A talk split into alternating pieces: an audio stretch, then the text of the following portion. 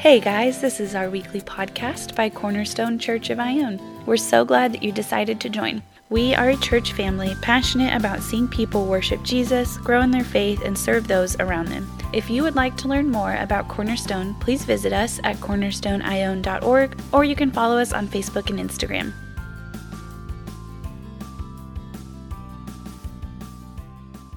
I seriously love all the kids that are here. It's, it's cool. Um, just really briefly, uh, my grandparents' church, they live up in Iowa, and uh, they, uh, they became an older and older and older congregation. And uh, my grandpa has some leadership. I think he's an elder there. I also didn't know this. One time I go up to his church, and uh, we're visiting him in Iowa, and, and we show up, and my grandpa's leading music. Like, I, like you know, like oh, there's a you know organ person. No, not an organ person. A person playing the organ over there, and then my grandpa just starts singing. I don't know. He was like leading their music, and um, it was interesting. We had brought our kids, and I, I was blown away with how many people came up and said it was so good to have kids in the church again here. It was so good to have kids in the church here, and uh, you know, I think that uh, sometimes we're like, man, there's a lot of kids here. And uh, I think that if we didn't have them, though, we would miss that. And so I, I love it. And also, if, you know, you have a young one that's making noise in the service, doesn't bother me at all. So um, one of my favorites, though, I think I can say it. I'm scanning.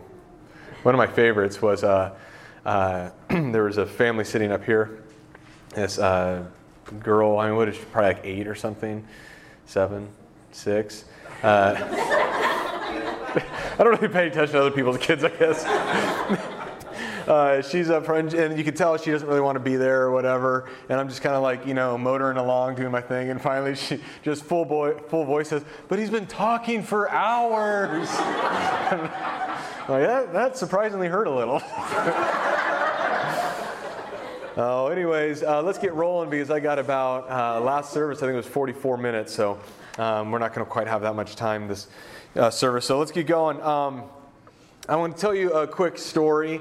Um, it's a humi- humiliating experience, so uh, it should be good. It'll lodge into our memories a little bit, and we'll be able to apply this text maybe a little bit better, wrap our minds around it, and remember it. Um, there was a time in my life where I was uh, very, I, I, would, I would go to work and sit with my Christian coworkers, and then I would, uh, you know, small group would roll around. I'd hang out with my Christian small group, and then I would hang out with uh, you know, I had meetings with Christian people, and then I go back to my Christian family, and uh, and then all the while I'm preaching about the importance of being in, involved in the world world and spreading the good news. And although I felt like I had a place where I was doing that, I felt convicted that I had uh, kind of isolated myself, and I began to kind of feel. I don't know if you've had those dry seasons. I began to feel whatever that was. And so I was like, I got to get in the community somehow and just be around other people. So there's opportunities to spread the gospel and, uh, and, and, and, share, and give a reason for the hope that I have, right? The First Peter stuff. So um, I, I, started coaching soccer, thought maybe that would be good. And that was a good experience, had a good time. I was out with Ed Spear. I don't know if you know him. If we do uh, the uh, harvest party out at his place, anyways, that's, that's Ed's place. And um, I don't know how much of a coach I was. I basically do whatever Ed said. And uh, so there's this one time where uh, there's a drill being done, and I'm in the back of the drill. People go do the drill, you know, dribble, dribble, shoot, and they come back into the line. And uh, his daughter actually is there. I won't say which one, but his daughter is there, and uh, she's like, "Hey, I heard you played uh, soccer in college." I was like, "Yeah, I did." And she's like, "Must have been a small school." I'm like, okay, okay. I'm going to go be a cop instead. you know, uh, so it's just kind of interesting. And she's right, actually. Like, it was a small school. It wasn't even an actual, like, uh, a school team. It was a team that the school allowed us to put together and whatever the admin had to do to get a credit for PE through doing it, right? And she was right. Like, I mean, I played soccer in college, but it wasn't college soccer. You know, it was indoor. You know, we had walls, we had bumpers. It's like bowling with bumpers in there. And so, I mean, I mean, it's kind of, you know, humbling, but she was right. And so, now knowing that about me, that um, I barely played soccer past 18. Uh, if there was somebody else who went to like the University of California and you know and uh, played college soccer there and had a scholarship and played for years and the best of the best coaches working with them day in and day out, um, and and then say uh, uh somebody came to you and said, "Hey, Brian, even Brian." is helping out coaching with the soccer camp. And how much more could this person who went to this, you know, college soccer uh, college and, and was trained by the best and played year after year after year and had scholarships there, how much more could he be a good coach for our soccer camp, right? And, and that I think we can understand, like, if Brian can do it, then really anybody can do it, right? Or if Brian can do that, how much more could this person do it, right? So we understand that that's what we would call a lesser to greater argument. We still use it because we're familiar with what I just said. We still use it in our culture, but in uh, Greek language and in this culture, uh, it was used constantly. We see it a lot throughout Scripture. Uh, Jesus uses it a ton, and we're going to see it again as his example here. And what you want to be listening to in this, pa- in this passage, what they're doing is saying, if this person can do this, how much more so would this greater person do this? Does that make sense? So listen for it and see what you can get here. This is uh, chapter 18, 1 through 8. Before we read, let's pray. Father, I thank you for. Uh, redeeming even humiliating circumstances in my life for the sake of maybe helping us wrap our minds a little better around a text and really feel the context so then we can really get the meaning. Um, God, I pray that you would be glorified this morning, uh, that people would be changed, that our hearts would be changed and softened, that we'd know our Savior more, you would be glorified. We love you, and in Jesus Christ's name, amen. One day, Jesus told his disciples a story to show that they should always pray and never give up. There was a judge in a certain city. He said, Oh, there was a judge. There was a judge in a certain city, he said, who neither feared God nor cared about people. A widow of that city came to him repeatedly, saying, Give me justice in this dispute with my enemy. The, jo- the judge ignored her for a while, but finally he said to himself, I don't fear God or care about people, but this woman is driving me crazy. I'm going to see that she gets justice because she is wearing me out with her constant requests. Now, just make sure we're on the same page. This isn't marriage, this is actually a, a, courtroom situation, okay? it's a dangerous joke, but it's worth it. to be honest, first service was far more comfortable with it than you guys were, so let's move along. then the Lord said, Learn a lesson from this unjust judge. Even he rendered just a just decision in the end. So don't you think God will surely give justice to his chosen people who cry out to him day and night? Will he keep putting them off? I tell you, he will grant justice to them quickly. But when the Son of Man returns, how many will he find on earth who have faith? So First off, when we read illustrations or parables, one thing we know is that typically there's a point trying to be made. We don't want to over spiritualize things. Like, we don't want to go to this and say um, that, uh, that God hears widows better than orphans in prayer, right? Because that's, that's not the point. Uh, what we want to do is what is being taught here? And, what, and to summarize what's going on, it begins to say there was a judge in a certain city. It does not say the judge's name because it does not matter. It does not uh, say what city because it does not matter what we have is a judge, and we know what those responsibilities are. This judge neither feared God nor cared about people. And the significance of that is actually that even with our judges now, you would hope that their desire to act as judges would come from a, at least one of two things. One is that they feared God, right? And we would be like, yeah, we want, we would love a judge who feared the Lord and did what was right in the Lord's eyes, right? Or you would hope that that judge just, just cared for people and wanted, wanted to help settle things fairly. What you don't want is a judge who's like, I don't care what God has to say, and I really don't care about you, and I really don't care about you. And so the only thing that's left for this judge is to do what's expedient for himself.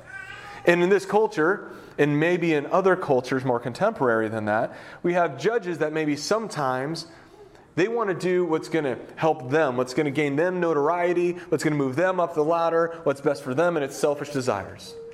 And what we have here is we have a judge no name, no city. There's this judge. He doesn't fear God, he doesn't even care about people. And we see how he initially handles this. There's this widow, like the least of these type people, right? The Bible talks about. This culture is like widows and children. It's like, you know, the blind beggars. So the least of these keeps coming to him, and he keeps being like, I don't even care about you. Go away. I don't even care about you. And this widow desperately needs help settling this, and it's actually the judge's job to do it.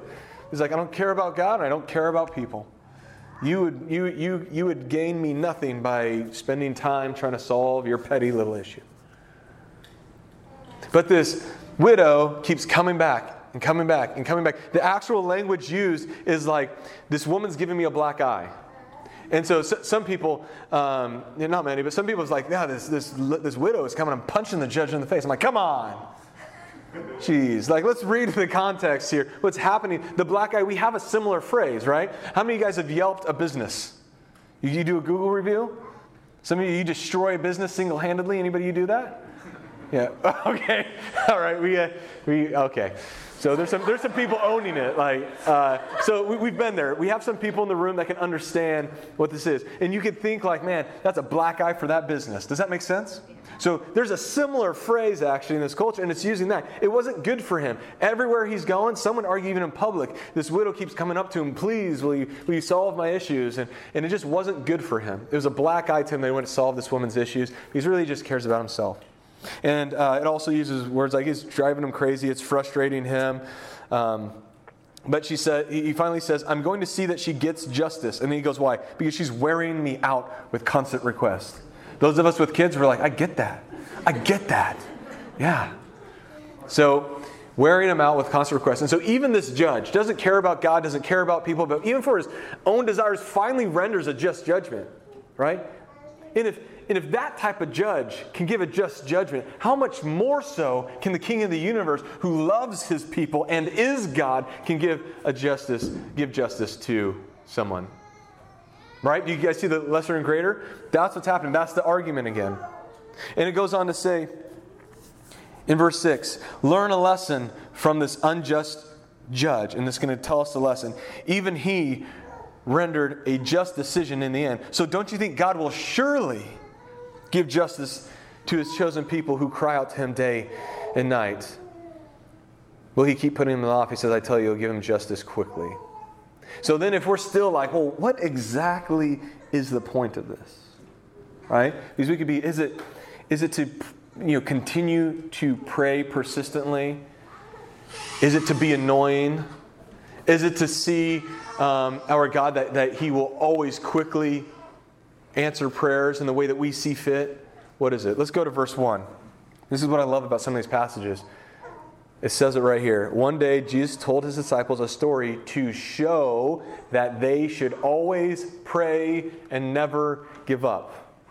That's what Jesus is teaching his followers. And I would say, by extension, absolutely applicable to our, applicable to our lives. We are going to be always praying and never to give up. And why?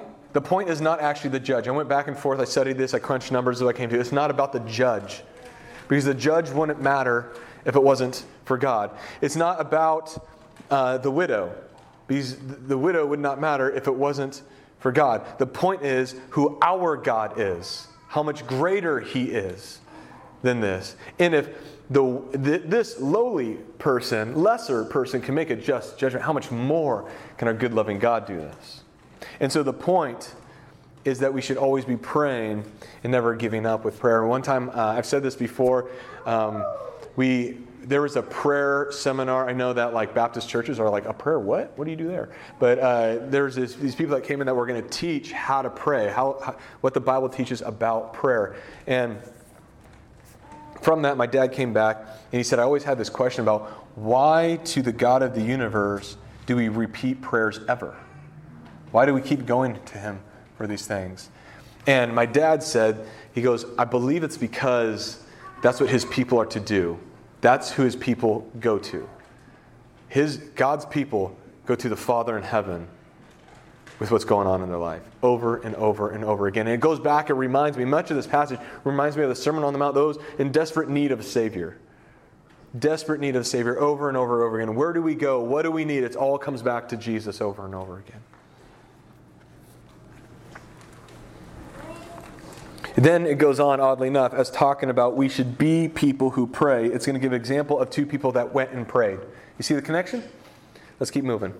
Verse 19 Then Jesus told this story to some who had great confidence in their own righteousness and scorned everybody else. Just for the sake of us capturing context, it just said who he was writing it to. Who was he writing it to? Don't say it out loud, just think about it. If you don't know the answer, let's focus back in and get this, okay? Check this out. Then Jesus told this story to some who had great confidence in their own righteousness and then scorned everyone else. That's the audience. This is what he said. Two men went up to the temple to pray. One was a Pharisee, and the other was a despised tax collector. The Pharisee stood by himself and prayed this prayer. I'm about to read to you two prayers. Think about your heart's disposition when you pray, in which heart you have when you pray. The first prayer goes like this. Is from the Pharisee. I thank you, God, that I'm not like other people cheaters, sinners, adulterers. I'm certainly not like that tax, tax collector. I fast twice a week and I give a tenth of my income. But the tax collector stood at a distance and dared not even lift his eyes to heaven as he prayed. Instead, he beat his chest in sorrow, saying, Oh God, be merciful to me, for I am a sinner. I tell you, this sinner, not the Pharisee, returned home justified before God. For those who exalt themselves will be humbled, and those who humble themselves will be exalted. Common theme throughout Scripture, right? You reading your Bible, you're, you're hearing this, right? There, the one, there is not room in the kingdom of God for one who thinks much of himself and that he has earned something worth giving as a sacrifice to the king in order to earn his right standing with the creator of the universe. There's not room in the kingdom for that. And we, you'll see that throughout Scripture. There's a, there's a word here, um. It's a word that, uh, that has been translate, translated in this text as scorn. That word means more literally to cast out as nothing, to count as nothing. So you have these people, the people he's talking to. Um, the, is, is, one is the Pharisee. He prays, Thank you, God, that I'm not like these others, and then scorns them, casts them out as nothing, they are worthless. And he thinks much of himself because he has great confidence in his own righteousness, his own ability to be in right standing with God, to reconcile himself, like he reconciles himself to God. He has done such great things, he goes on to list them. I fast twice a week. Now, that's not a bad thing, actually, right? The Bible actually talks about fasting as if followers of Jesus will fast. Not it, not some will, but it talks as if it'll be that it will be something that at some point followers of Jesus will do. They will fast. In Jewish culture, uh, you were required to fast twice a year. These Pharisees would do it twice a week. Look at them, right? They start getting up on their pedestal, right? Scorning, casting those aside that aren't like them as nothing. You're worthless. You can, there's no way you can add up to this. I'm creating something great for myself. That's what's going on. I give 10%. Statistically, um, that would be a convicting moment for the majority of us in the room. Um, we know that we're supposed to be generous with our resources, time, talents, and treasures for the kingdom of God. Uh, I think that, that as they poll churches around uh, America as well as the globe, I think it comes down to most people give 2% of their income and 10% support 90% of what's happening in the church. We tend to maybe, maybe struggle a bit to let go of that currency by which buys us whatever we want. Now, keeping that in mind, and maybe I don't really care, I don't even look at anybody's giving or anything like that. My point is this that somebody who's giving 10% or more, fasting twice a week, doing all the rituals, memorizing scriptures, spends the majority of their time at the temple doing holy religious stuff, can, to the eye, appear to be super spiritual and holy. And maybe that person has found favor in God's eyes just by the fact that they're so good. In fact, these are the people that Jesus is speaking to for a reason. And what he tells them, he's like the sinner in the corner who says, I am a sinner and I'm in desperate need of a Savior. Please have mercy and grace on me because I don't deserve right standing with you. That is the person who, after he places his faith in Christ, has been justified by nothing he has done. His righteousness is because of nothing he has done. It is because his faith is in Christ alone. And he says that one goes home justified. The one who thinks he has earned his own justification or that he is good enough to slip into the gates of heaven, that person has nothing.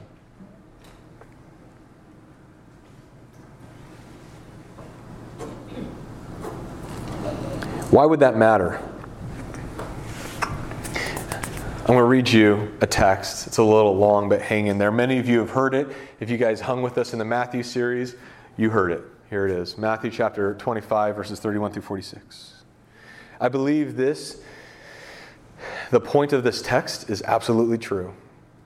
When the Son of Man comes in his glory and all the angels with him, imagine that environment. The Son of Man returns, every knee bows, every tongue confesses, everybody knows. It's like lightning from the east to the west, and the angels come with him. He will sit on his glorious throne, and all the nations, that means everybody, will be gathered before him. That means everybody will be gathered before him, and he will separate people. That means he'll separate everybody from one another.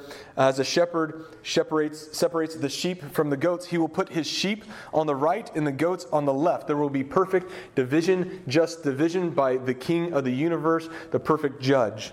Verse 34 Then the king will say to the ones on his right, Come, you who are blessed by my Father, take your inheritance, the kingdom prepared for you since the creation of the world. For I was hungry, and you gave me something to eat. I was thirsty, and you gave me something to drink.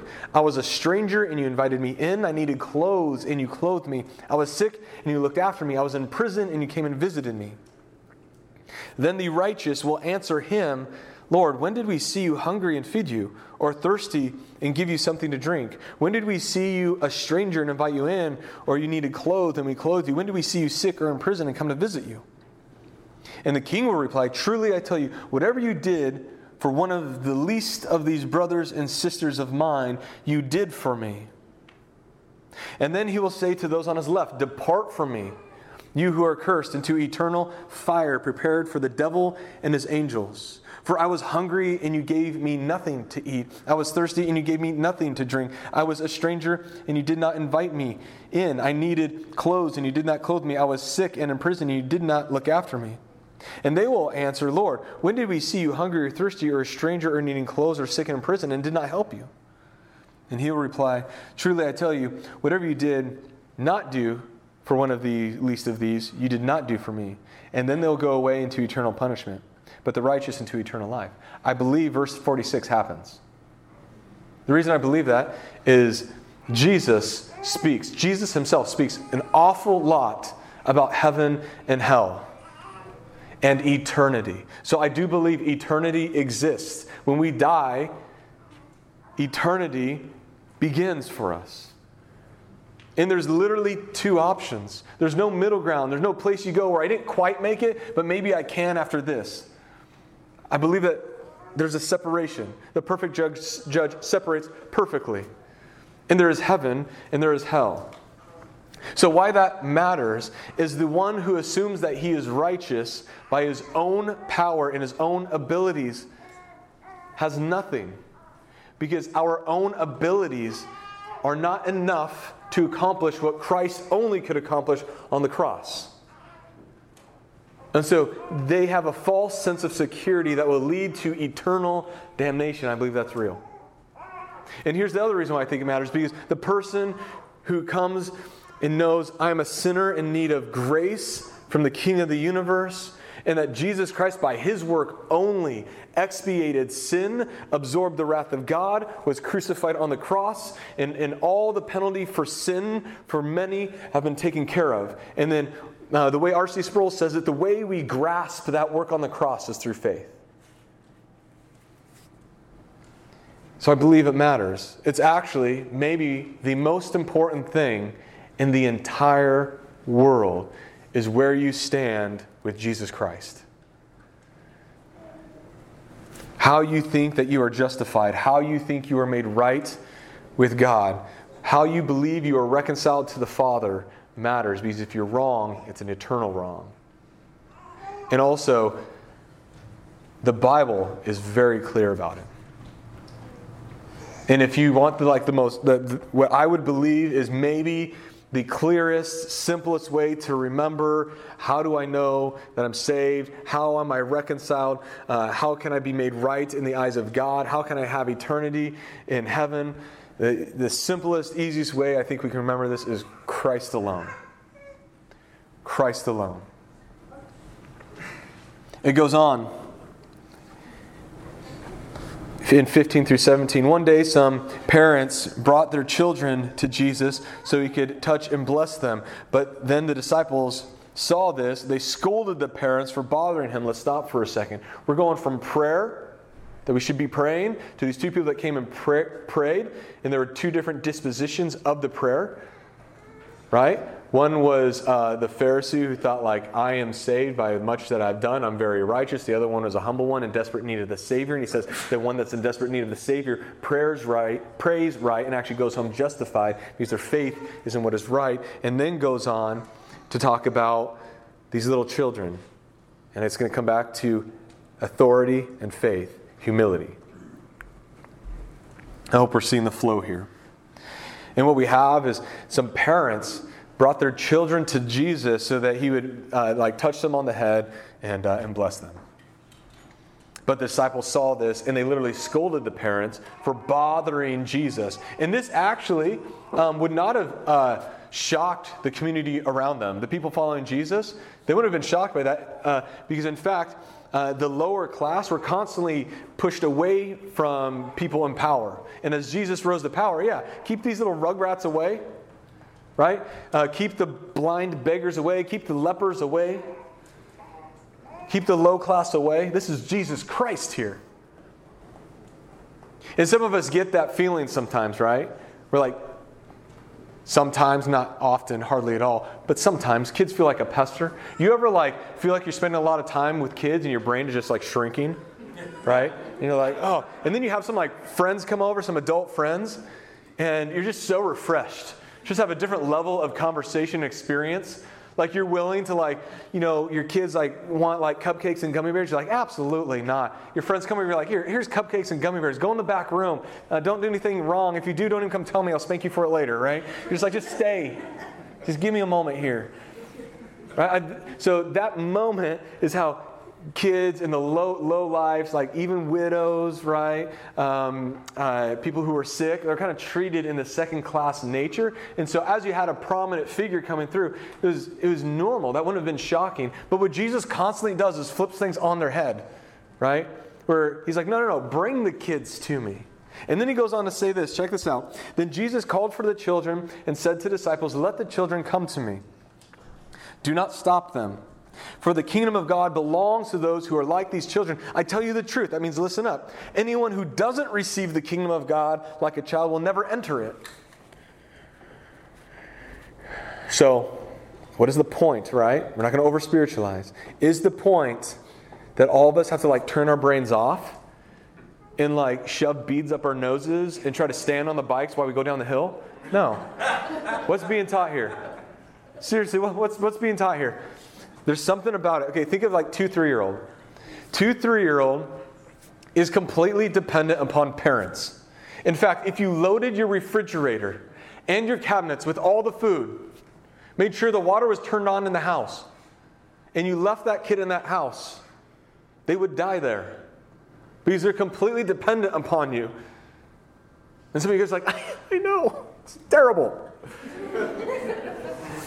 And also, we know that those two to three year olds are the worst sometimes. There's like a phase they're going through. And so, even in the midst of this weird phase they get into, and what's happening in uh, uh, human development, what, what they believe is happening is that these kids, for the very first time, begin thinking, like, I have a little bit of independence. Like I kind of make my own decisions. That's why you're like, hey, we just had this the other day. We went to the lake. The fam, uh, we went down to the lake, and uh, Alexis grabs a handful of sand and throws it you know, and we're like, no, no, no, hey, don't throw sand. And she's like, picks it up, don't throw that sand. And like, really, can see it. Like, she's literally like, what's going to happen? Like, I'm my own person. And they're about to chuck that sand. She didn't chuck the sand by the grace of God. So even in that moment, they're still completely reliant upon you because even when they're about to check the sand, guess what happens when they're hungry? They still go to you, right? They still go to mom and dad. They know they're dependent upon their parents. They don't go to the dog. Well, when they get when they get hurt, where do they go to? They go to you, right? When they're sad, where do they go to? They go to you. Even the kids that they get hurt. I don't know if you've ever had one of these kids. I think one of ours was like this. They would get they would get hurt. And we're like, oh, come here, let me give you a hug, and they're like, ah, and they just run away for some reason. Well, eventually they end up making a U-turn, you know, coming back because they realize, what am I doing? Eventually, yeah, they just want a hug. They want you. They need you. And the, what the Bible teaches over and over and over again is like Jesus says, I want you like that.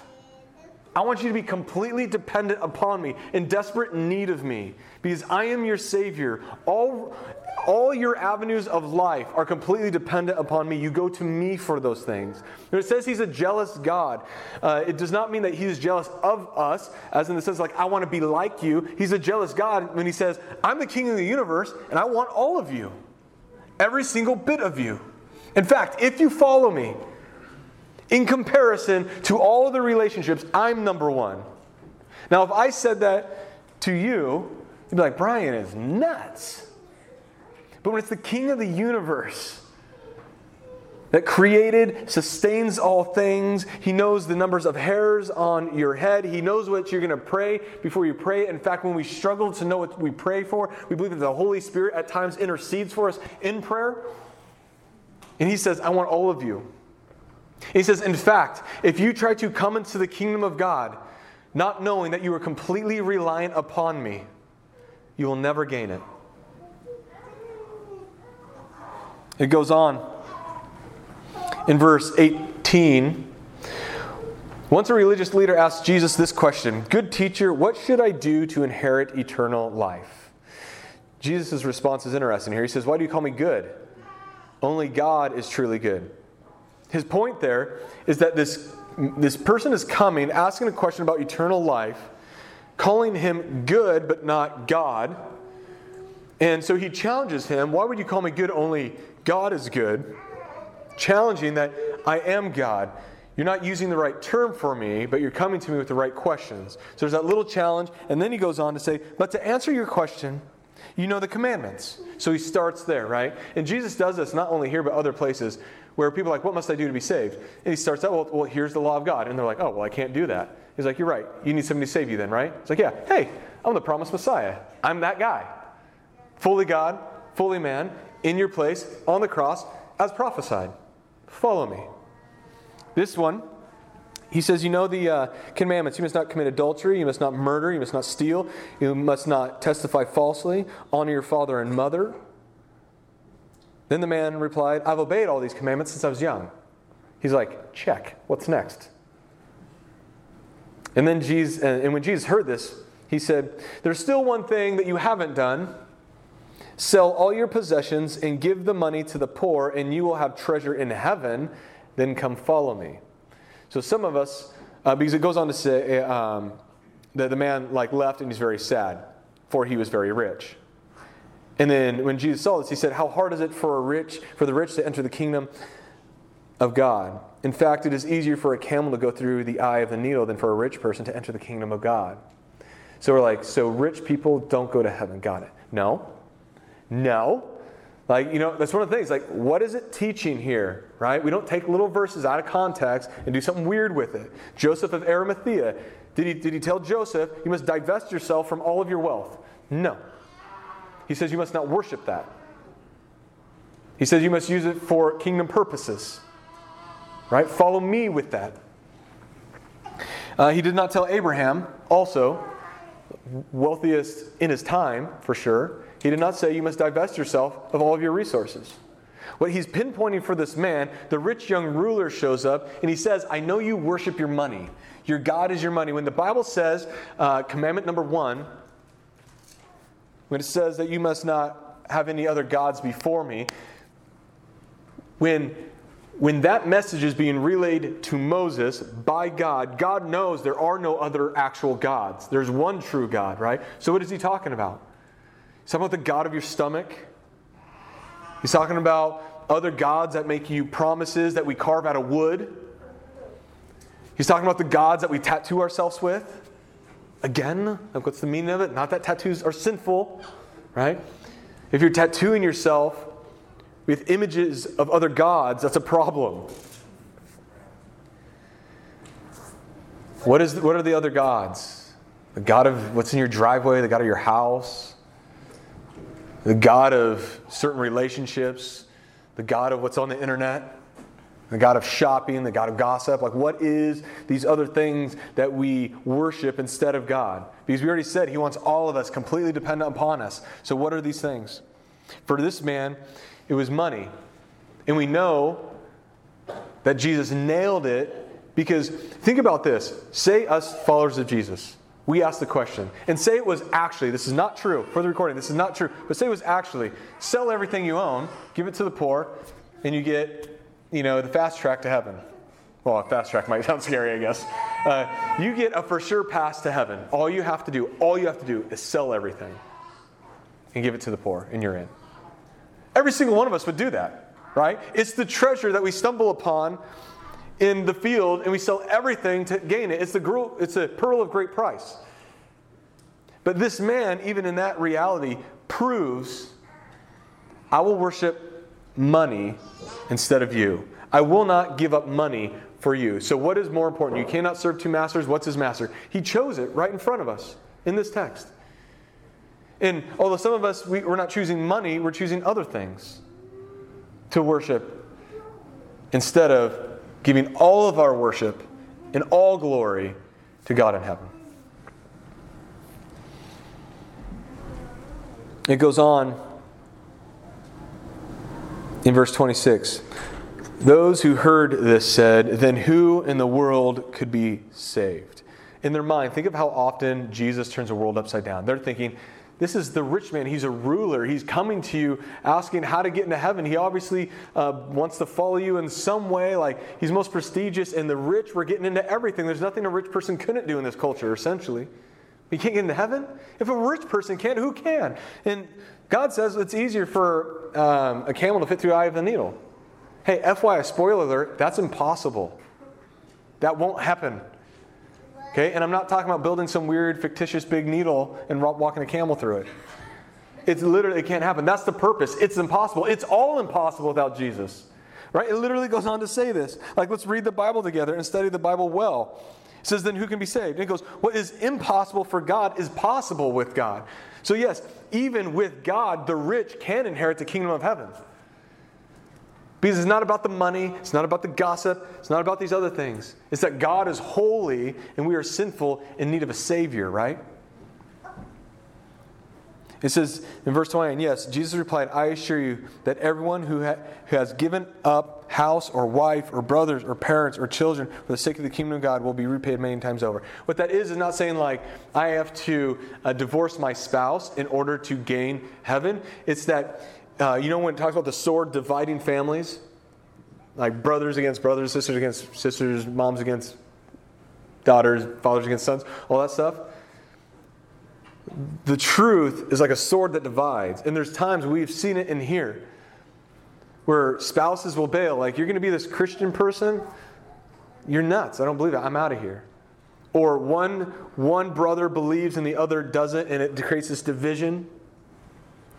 And saying, even in those instances where you've essentially you, you have lost so much in pursuit of Christ, he says you'll be repaid many times over in, in this life and will have eternal life in the world to come.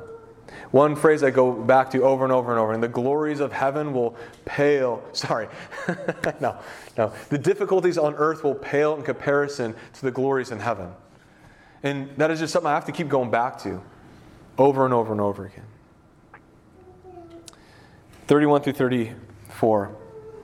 The 12 disciples, taking the 12 disciples aside, Jesus said, Listen, we're going up to Jerusalem. Remember, this is in this portion of Luke, you're going to see a lot of, we're headed to Jerusalem. We're going to Jerusalem. They went towards Jerusalem over and over again because that's where they're going. Where all the predictions of the prophets concerning the Son of Man will come true. He will be handed over to the Romans and he will be mocked and treated shamefully and spit upon. They will flog him with, whip, with a whip and kill him, but on the third day he will rise again. So, in this passage right here, Jesus again is saying, explicitly, he is now handing over this knowledge and affirming and confirming it that these prophecies from Old Testament, I am the fulfillment of that. They've seen it and seen it and seen it. He has been more explicit and more explicit about it, and he does it here again where he explains everything. That he's going to, they're going to go to Jerusalem. He's going to be handed over. He's going to be flogged. He's going to be murdered and crucified. And then literally, that I'm going to raise again to life. And the disciples are like, uh huh, uh huh. And they're just, they still don't get it. Now, in their defense, I'm going to read 34. But they didn't understand any of, the, any of this. The significance of his words were hidden from them, and they failed to grasp what he was talking about. Possibly, Jesus was giving this information to them and possibly intentionally hiding it for a time so that eventually when it is time to reveal what all this means it's all going to come together in a big picture at the right time that will not cause any disturbance to as jesus hands himself over to be crucified graciously and lovingly in our place for our sins. Then it goes on in 35 through 43, and this is the last section. As Jesus approached Jericho, a blind beggar was sitting beside the road. When he heard the noise of the crowd going past, he asked what, uh, what was happening.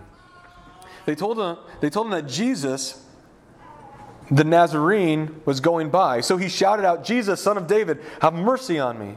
Be quiet, the people yelled. But he only shouted louder, Son of David, have mercy on me. When Jesus heard him, he stopped and ordered that the man be brought to him. As the man came near, Jesus asked him, What do you want from me? Lord, he said, I want to see. And Jesus said, All right, receive your sight. Your faith has healed you. Instantly, the man could see, and he followed Jesus, praising God. And all who saw it praised God too. What we have here is Jesus turning upside down again. Right? We have little kids and disciples and people around like, no, no, no. Jesus don't have time for these little kids. Right? You're the least of these. Get out of here. There's more important people. And Jesus, all the while, is like, no, I came for the sick. I came for these people. I came for the ones that you, the, the, the woman that you think is too far gone, that is an absolute uh, horrid person. She's a prostitute. We've all shunned her. And Jesus comes and has dinner with her and says, I came for the sick. So again, we see the blind beggar, and they're like, no, no, no, no. You're the least of these. And Jesus is like, I want the least of these. I'm here for the least of these. And he calls him to him, and then he exerts his power upon this man and heals him, the least of these again. Another person who is completely dependent upon the Lord for their needs, physically and spiritually.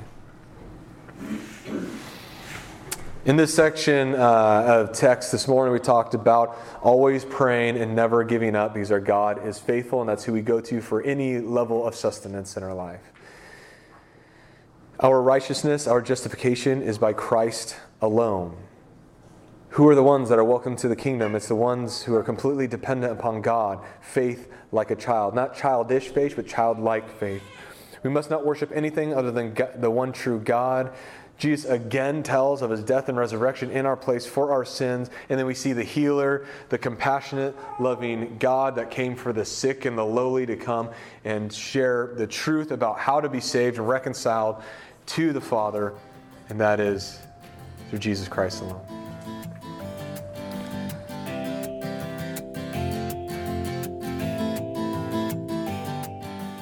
Thank you for listening to this podcast by Cornerstone Church of Ione. We hope that you found it encouraging and challenging. Please feel free to share this podcast with friends and family, and we will see you all next week.